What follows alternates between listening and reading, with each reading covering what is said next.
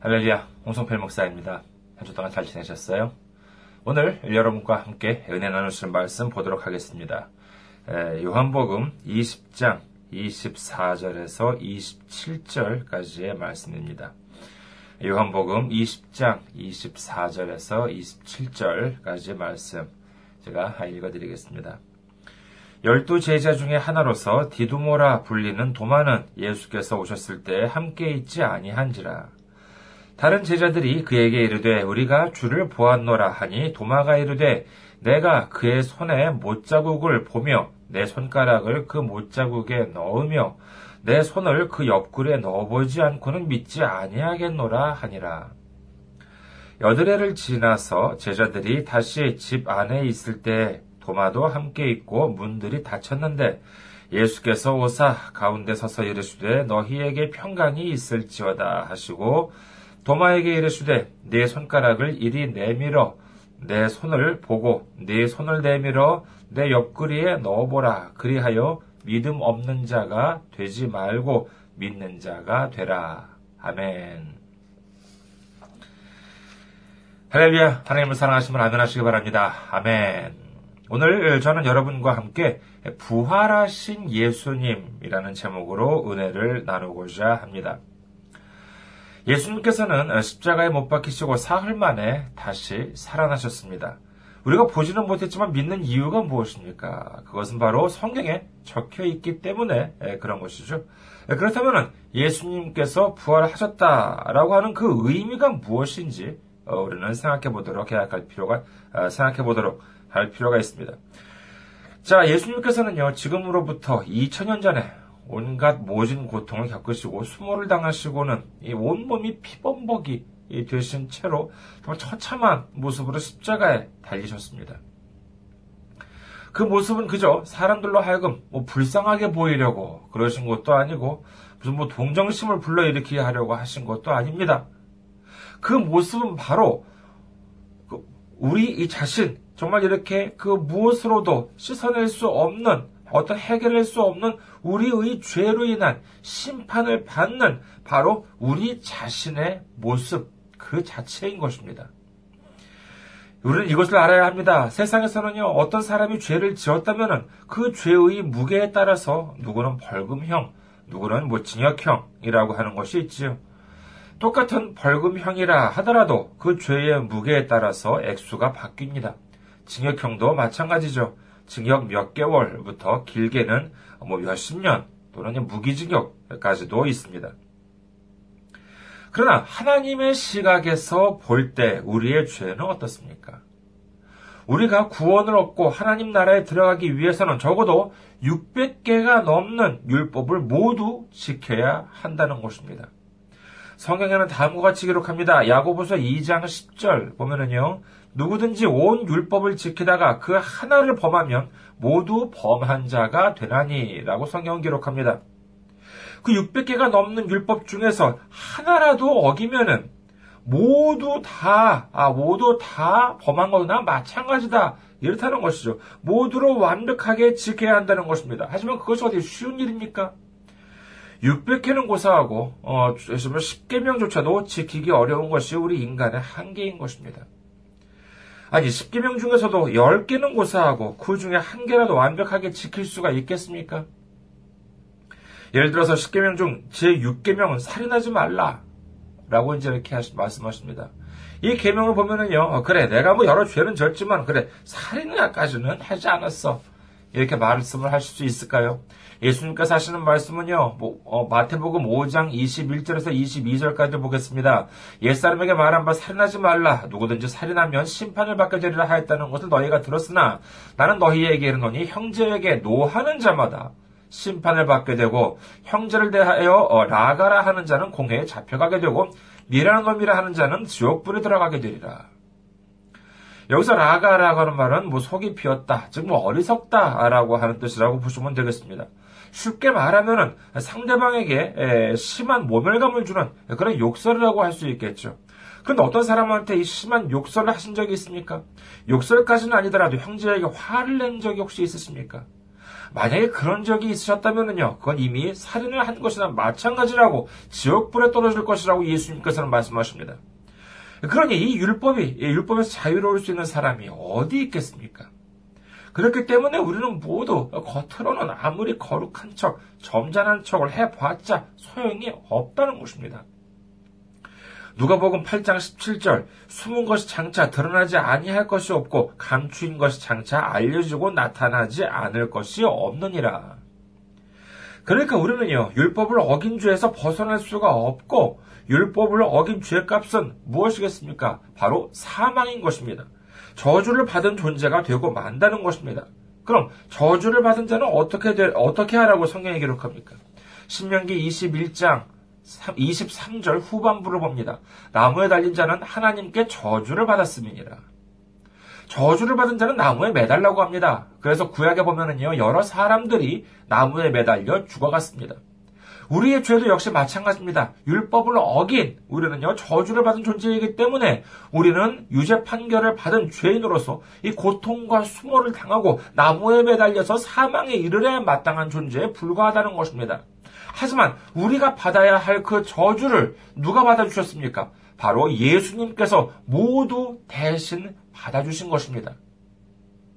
갈라디아서 3장 13절 그리스도께서 우리를 위하여 저주를 받은 바 되사 율법의 저주에서 우리를 속량하셨으니 기록된 바 나무에 달린 자마다 저주 아래에 있는 자라 하였습니다. 예수님께서는요, 만일 예수님께서는 우리가 받아야 할 저주를 이미 2000년 전에 모두 대신 다 받아주시고 그 예수님의 십자가의 공로로 말미암아 우리는 죽음에서 구원으로 옮겨진 바가 된 것입니다. 구약에서는요, 이를 상징적으로 우리의 죄를 사하는 제사로서 어떻게 했어요? 양이나 염소를 잡고, 그 다음에 제물을 드렸습니다. 그래가지고, 내 죄를 대신해서 그 제물들을 죽이고 하나님께 바쳤다는 것이죠. 만약에 예수님께서 안 계셨다면 우리는 지금도 우리의 죄를 용서해 달라고 하면서 양이나 염소를 들 같은 것들 동물들을 우리를 대신해서 죽이고 하나님께 제물로 바쳐야 했겠지요. 하지만 이제는 그럴 필요가 없습니다. 성경을 봅니다. 히브리서 10장 10절. 이 뜻을 따라 예수 그리스도의 몸을 단번에 들이심으로 말미암아 우리가 거룩함을 얻었노라. 과거에는 아무리 짐승들을 잡아서 하나님께 제물로 바친다 하더라도 그것은 완전한 제사가 아닙니다. 그러나 예수님께서 하나님과 우리 사이에 흠 없는 어린 양으로서 화목제물이 되셔서 죽어주셨기 때문에 하나님 앞에 완전한 제사가 들어졌기 때문에 이제 더 이상 우리는 이 불완전한 제사를 드릴 필요가 없어지고 오직 예수 그리스도 그 이름을 믿기만 하면은 구원에 이르게 된다는 것입니다. 자, 그렇다면은요, 이 시점에서 한번 생각해 보아야 합니다. 예수님께서 우리를 위해 십자가에서 죽으심으로 말미암아 우리의 죄가 사하였습니다. 믿습니까? 아멘. 할렐루야. 그러면 된 것 아니겠습니까? 그렇잖아요. 모든 것이 다 끝났잖아요. 그런데 그 다음이 있습니다. 예수님의 구원 사역은 아직 끝나지 않았습니다. 예수님께서는요, 사흘 만에 부활하셨습니다. 예수님 이전에는요, 가장 큰 명절이 6월절이었습니다. 애굽에서 종살이를 하던 이스라엘 민족을 탈출시키기 위해서 하나님께서 모세를 택하시고 애굽으로 보내서 이적을 행하십니다. 그리고 마지막에 나타난 이 적이 바로 애굽의 첫째 아들을 사망하게 하는 그러한 것이죠. 그 사람만이 아니라 짐승들의 처음 난 새끼들도 마찬가지였다고 합니다. 하지만 인방과 문설주 그 이스라엘 사람들의 그 집의 출입문이죠. 여기에다가 어린 양의 피를 바른 이스라엘 자손들의 집은 죽음의 영이 그것을 지나갔습니다. 이를 기념하는 날이 바로 6월절이죠. 6월. 그러니까 이것이 좀 어려운 말인데, 이 말도 모르겠어요. 장차 바뀔지 모르겠습니다만은, 그 패스, 영어는 패스 오버라고 하는데, 건너뛰다라고 하는 이제 그러한 뜻입니다. 그래서 죽음의 영이 그 집에 들어가지 않고 건너뛰었다라고 하는, 그렇기 때문에, 그, 런 어, 날이 바로 6월절이죠. 그러나 우리가 살고 있는 이 시대, 신약 시대, 정말 성령님의 시대에서 가장 큰 명절은 바로 부활절이라고 할 수가 있겠습니다. 물론 십자가에서 죽으신 날도 우리에게 있어서는 너무나도 큰 사건입니다. 십자가 없이는 성경을 논할 수 없고요. 십자가 없이는 우리의 대속을 논할 수가 없습니다. 하지만 그럼에도 불구하고 만약 예수님께서 부활을 하지 않으시고 그대로 땅에 묻히셨다면 그대로 그 차가운 무덤 속에서 썩어져 갔다면 만약에 그랬다면요 이는 아무리 하나님의 독생자가 십자가에서 못 박혀서 죽으셨다 하더라도 우리하고는 아무런 의미가 없게 되는 것입니다. 예를 하나 들어보겠습니다. 우리가 식사를 하러 어, 부페 식당에 들어갔습니다. 거기서 이것도 먹고 저것도 마시고 했습니다. 예, 부페니까 아무리 많이 먹어도 괜찮아요. 사람들은 그것이 뭐 천국인 줄 알았습니다. 그런데 자, 이제 시간이 되었습니다. 나가라고 하니까는 계산서를 가져다 줍니다. 예, 그런데 그 계산서를 보니까 얼마가 적혀 있었어요? 글쎄, 얼마라고 할까요? 100억 원이 적혀 있었습니다. 이 계산서를 보고 놀랍니다. 100억 원? 그래서 그 식당 주인을 부릅니다. 이거 뭐 장난하십니까? 이거 뭐 잘못된 거 아닙니까? 에, 아니, 1기만 원도 아니고 100억이라니. 그런 돈이 있을 리가 있습니까? 하지만 이 사장님은 담담하게 말합니다. 저희가 안내판을 보세요. 어, 부표시당 100억 원입니다. 여기는요. 아니, 난 그렇게 많이 안 먹었어. 어, 안, 그렇게 많이 안 먹었다니까. 아, 이렇게 해봐도 소용이 없습니다. 아시는 바와 같이 부페 식당은 많이 먹으나 적게 먹으나 가격이 똑같지요. 그렇다면 이제 큰일, 이제 큰일 났습니다. 어떻게 해야겠습니까? 예, 돈을 내야죠. 하지만 혹시 100억 원 현찰을 가지고 다니는 분이 계십니까? 그런 분이 그렇게 많지 않겠지요. 그럼 어떻게 해야 돼요? 그 사람은 그 순간 고객이 아니라 죄인이 되는 것입니다. 그 순간이 바로 무엇이냐? 심판의 때라는 것입니다. 히브리서 9장 27절 한 번 죽는 것은 사람에게 정해진 것이요 그 후에는 심판이 있으리니 그 사람이 자신이 먹고 마신 대가를 지불하지 못하면은 이 심판에서 유죄 판결을 받게 되는 것입니다. 그렇다면 여기서 무죄 판결을 받을 수 있는 사람이 있겠습니까? 그것은 마치요 항상 100억 원 정도는 가지고 다니는 사람이거나 아니면은 아무것도 먹지 않았던 사람이 되겠습니다. 이 세상에 어떻게 항상 100억 원을 가지고 다니는 사람이 있겠으며 또한 이 세상에 어떻게 하나도 안 먹고 다니는 사람이 있겠습니까? 카드요? 그런 건 안 받습니다. 식당 사장님은요, 지금 당장 100억 원을 내라고 합니다. 그렇지 않으면 경찰에 넘기겠다고 해요. 이제 큰일 났습니다. 즐겁게 마시고 먹고 마실 때는 좋았지만 이렇게 될 줄을 몰랐습니다. 그래서 어떻게 합니까? 예수님한테 도움을 청합니다. 예수님, 제발 저를 도와주세요. 저 돈 없어요. 그리고 경찰한테 잡혀가기도 원하지 않습니다. 제발 저를 살려주세요. 그러자 예수님께서 오셨습니다. 그리고 말씀하시기를 그래 내가 가진 모든 것을 팔고 그뿐만 아니라 내 목숨까지 팔아서 내가 빚진 돈을 갚아주겠다고 하시면서 정말로 주님께서 징계를 받으시고 책지가 맞으시고 그것도 모자라서 십자가에서 죽으셨습니다. 자 그렇다면요 이제 우리는 그 식당에서 나올 수 있는 건가요? 아닙니다. 아직이에요. 왜냐하면요 식당 사장님이 예수님의 공로를 통해서 우리의 빚이 모두 탕감되었다고 인정해 줘야지만 나올 수 있지 않겠습니까? 아무리 예수님이 십자가에서 돌아가셨다 하더라도 내 빚이 그대로 있고 내가 내 죄가 여전히 그대로 있다면 오 말씀하신다면 우리는 여전히 나올 수가 없는 것입니다. 여러분 한 가지 문제를 드리겠습니다. 예수님께서 십자가에서 어, 예수님께서는 십자가에서 의인으로 죽으셨습니까? 아니면 죄인으로 죽으셨습니까? 예수님께서는요, 분명 아무런 죄도 없습니다. 그러나 우리의 모든 죄악을 짊어지고 죽으셨기 때문에 죄인, 그것도 아주 철저한 죄인으로 죽으신 것입니다. 요한 1서 2장 2절, 그는 우리 죄를 위한 화목제물이니 우리만 위할 뿐 아니요 온 세상의 죄를 위하심이라. 예수님께서는 어느 한두 사람만의 죄가 아닌 온 세상의 죄를 모두 다 짊어지시고 십자가에서 죽으셨습니다. 그러니 그 죄가 얼마나 무겁겠습니까?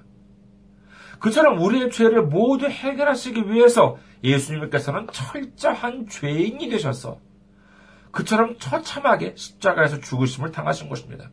하지만 그것만으로는 아직 끝이 아닙니다. 끝은 무엇인가 하면은요, 이 제사를 받으실 하나님께서 예수님의 죽으심으로 인하여 우리의 빚이 모두 탕감되었고, 우리의 죄가 모두 해결되었다고 인정해 주셔야지만 하는 것입니다. 그것이 바로 예수님의 부활인 것입니다. 이제 예수님께서는요, 우리 모두의 죄악을 짊어지시고, 우리 모두가 받아야 할 형벌을 그 한 몸에 모두 받으셨습니다. 그리고 예수님께서 부활하심으로 인하여 우리의 죄가 모두 해결되었다는 것을 보여주신 것입니다. 그렇기 때문에 이 부활이 우리에게 너무나도, 너무나도 중요한 것입니다. 예수님의 부활 사건은요, 우리에게 중요한 두 가지 사실을 알려주십니다. 하나는 이미 말씀드린 바와 같이 우리의 죄를 담당하신 예수님이 죽으시고 부활하셨다는 것은 우리의 빚이 모두 탕감되고 우리의 죄가 모두 사해졌다는 것을 의미하는 것입니다. 그리고 두 번째로 중요한 사실은 무엇인가 하면요 이는 우리도 예수님 같이 부활할 것이라는 사실을 말씀하고 계신 것입니다.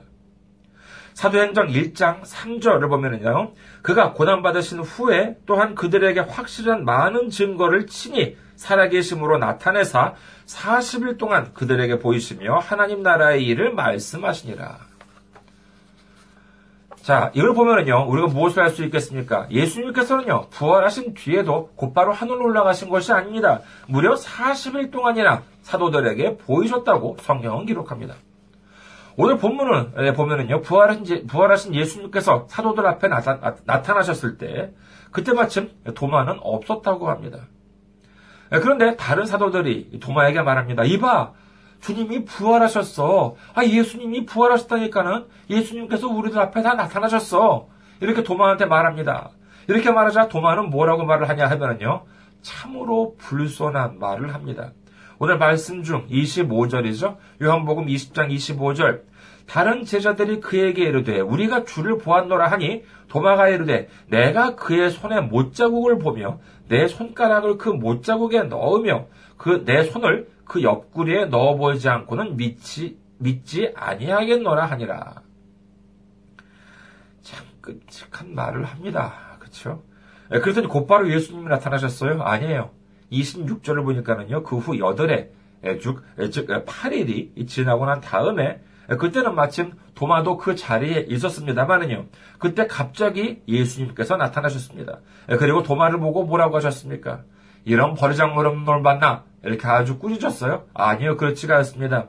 요한복음 20장 27절 도마에게 이르시되 네 손가락을 이리 내밀어 내 손을 보고 네 손을 내밀어 내 옆구리에 넣어보라.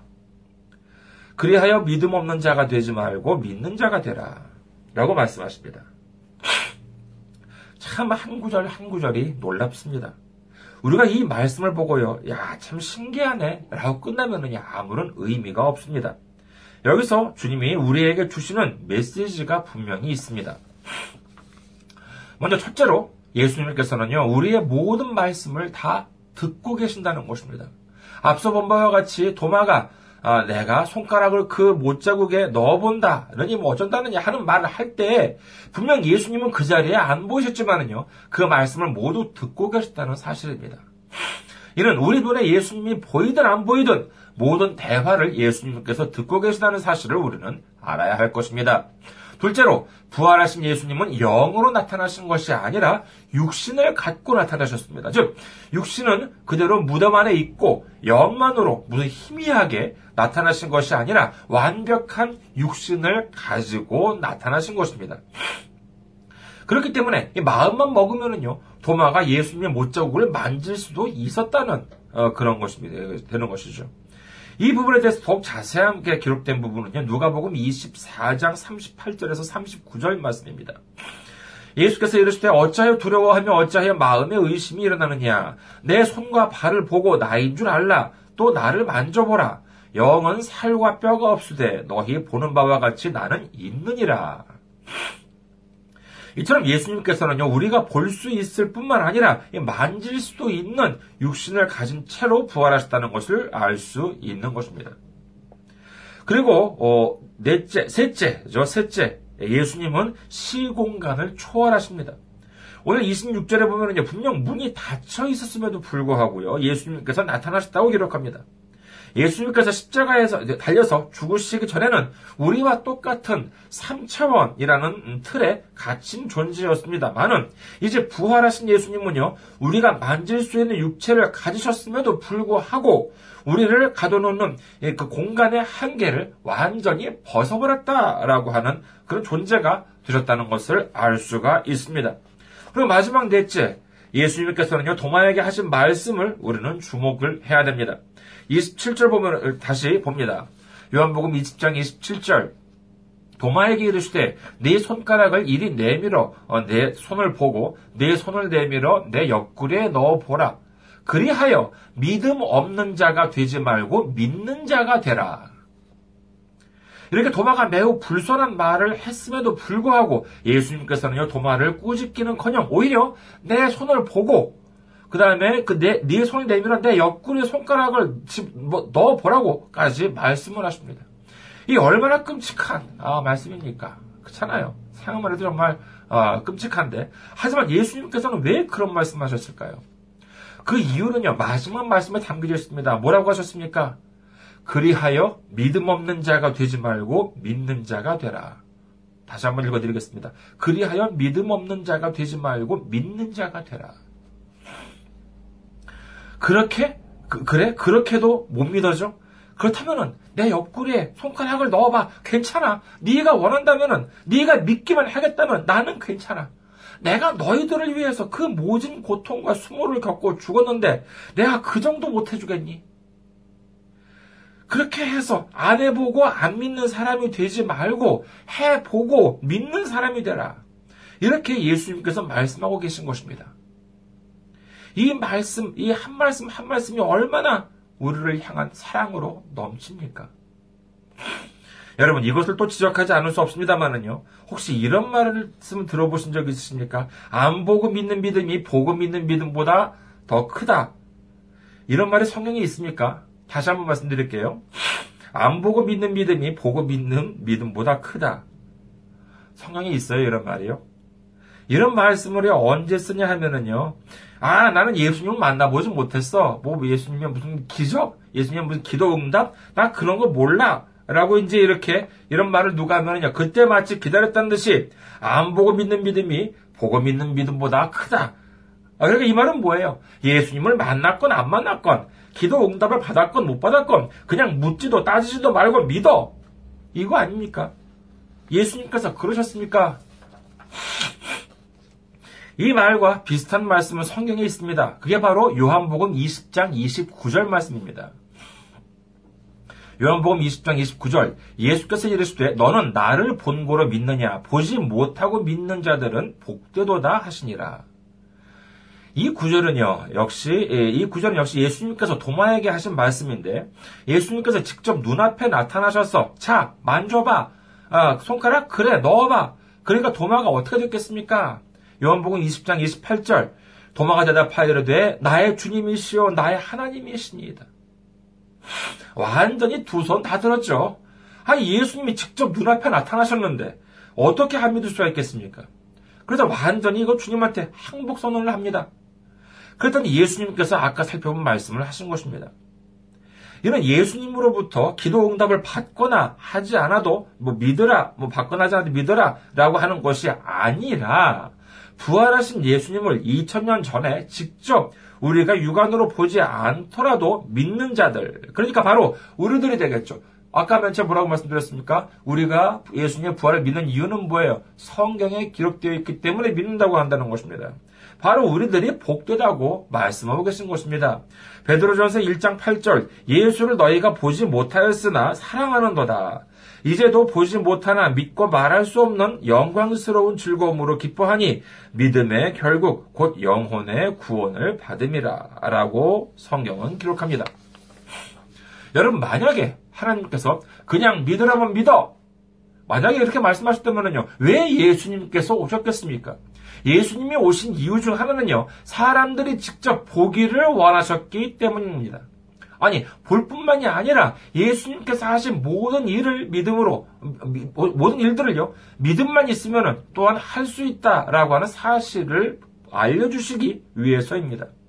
예수님이 이 땅에 오셔서 제자들에게 하신 말씀을 기억하시기 바랍니다. 예수님께서 하신 그 놀라운 일들, 병자들을 치료하고 여러 많은 이적을 나타내셨을 때 예수님께서 그러셨어요? 아, 이건 내가 하나님의 아들이니까 나만이 할 수 있어. 이렇게 말씀하신 적이 있으십니까? 아닙니다. 너희들도 믿음만 있으면 다 할 수 있어. 겨자씨 하나할 만한 믿음이 있으면 이 산도 옮길 수 있어. 이렇게 말씀하셨습니다. 하지만 예수님만이 하실 수 있는 일이 딱 하나 있었죠. 그것이 무엇입니까? 예, 그것은 가장 힘든 것, 가장 고된 것, 우리를 위해서 고통과 고난을 당하시고 십자가에서 죽으시는 것, 이것만은 하나님의 아들이신 예수님만이 하실 수 있는 그런 일이었습니다. 과거의 바리새인들만이 아닙니다. 지금 이 시대에서 살아가고 있는 사이비 종교 지도자들은요. 다른 사람들에게는 어려운 일들, 힘든 일들을 강요하면서 희생들을 강요하면서 자신들은 손 하나 까딱 안 합니다. 그러나 예수님은 아니었습니다. 가장 어려운 일, 가장 힘든 일을 홀로 모두 다 감당하셨다는 사실을 우리는 반드시 기억해야 합니다. 다시 한번 말씀드립니다. 예수님은 우리에게 보여주시기 위해서 오셨습니다. 안 봐도 믿어가 아닌 잘 보고 믿어 라고 말씀하고 계신 것입니다. 그리고 예수님께서 부활하신 것은요, 바로 우리가 마지막 날에 부활했을 때의 모습을 그대로 보여주십니다. 마지막 날에 우리도 예수님처럼 부활할 것입니다. 이 부활이라고 하는 것은 단순히 죽었다가 그대로 살아나기만 하는 것이 아닙니다. 생각해 보세요. 교도소 안에서 죄인으로 있다가 죄인으로 죽었는데 부활해 보니 여전히 교도소 안에 갇힌 죄인이에요. 그러면 무슨 소용이 있겠습니까? 우리가 마지막 날에 예수님의 능력으로 부활한다는 것은 이 세상에서 우리를 괴롭히는 모든 것으로부터의 해방인 것입니다. 모든 고통으로부터의 해방인 것입니다. 모든 근심 걱정으로부터의 해방인 것입니다. 그것이야말로 진정한 부활이요. 진정한 해방인 것입니다. 지난주에는요, 정말 이 부활절로 예배를 드렸습니다. 예수님께서 우리의 죄를 사해 주셨을 뿐만 아니라 우리에게 모든 것을 보여주신 부활이었습니다. 이제 우리는 무서울 것이 없습니다. 우리의 모든 죄를 대신해서 예수님께서 모두 대신 짊어지셨고 하나님께서 예수님을 부활시킴으로 심으로 말미암아 하나님 앞에서 우리의 모든 죄가 다 용서받았습니다. 그리고 우리는 이제 소망을 가질 수가 있습니다. 부활에 대한 소망을 품을 수가 있습니다. 지금 우리가 조금 힘들면 어떻습니까? 지금 우리가 조금 고달프면 어떻습니까? 우리 주님 품에 있기만 합시다. 그리고 부활에 대한 소망을 가지시길 바랍니다. 그러므로 인해서 주님께서 주시는 이 부활의 소망을 품고 주님의 인도하심을 따라 하루하루 한순간 한순간 이 주어진 사명을 기쁨으로 감당하며 승리하며 나아가는 우리 모두가 되시기를 주님의 이름으로 축원합니다. 감사합니다. 항상 승리하시고 건강하시고 다음 주에 뵙도록 하겠습니다. 안녕히 계세요.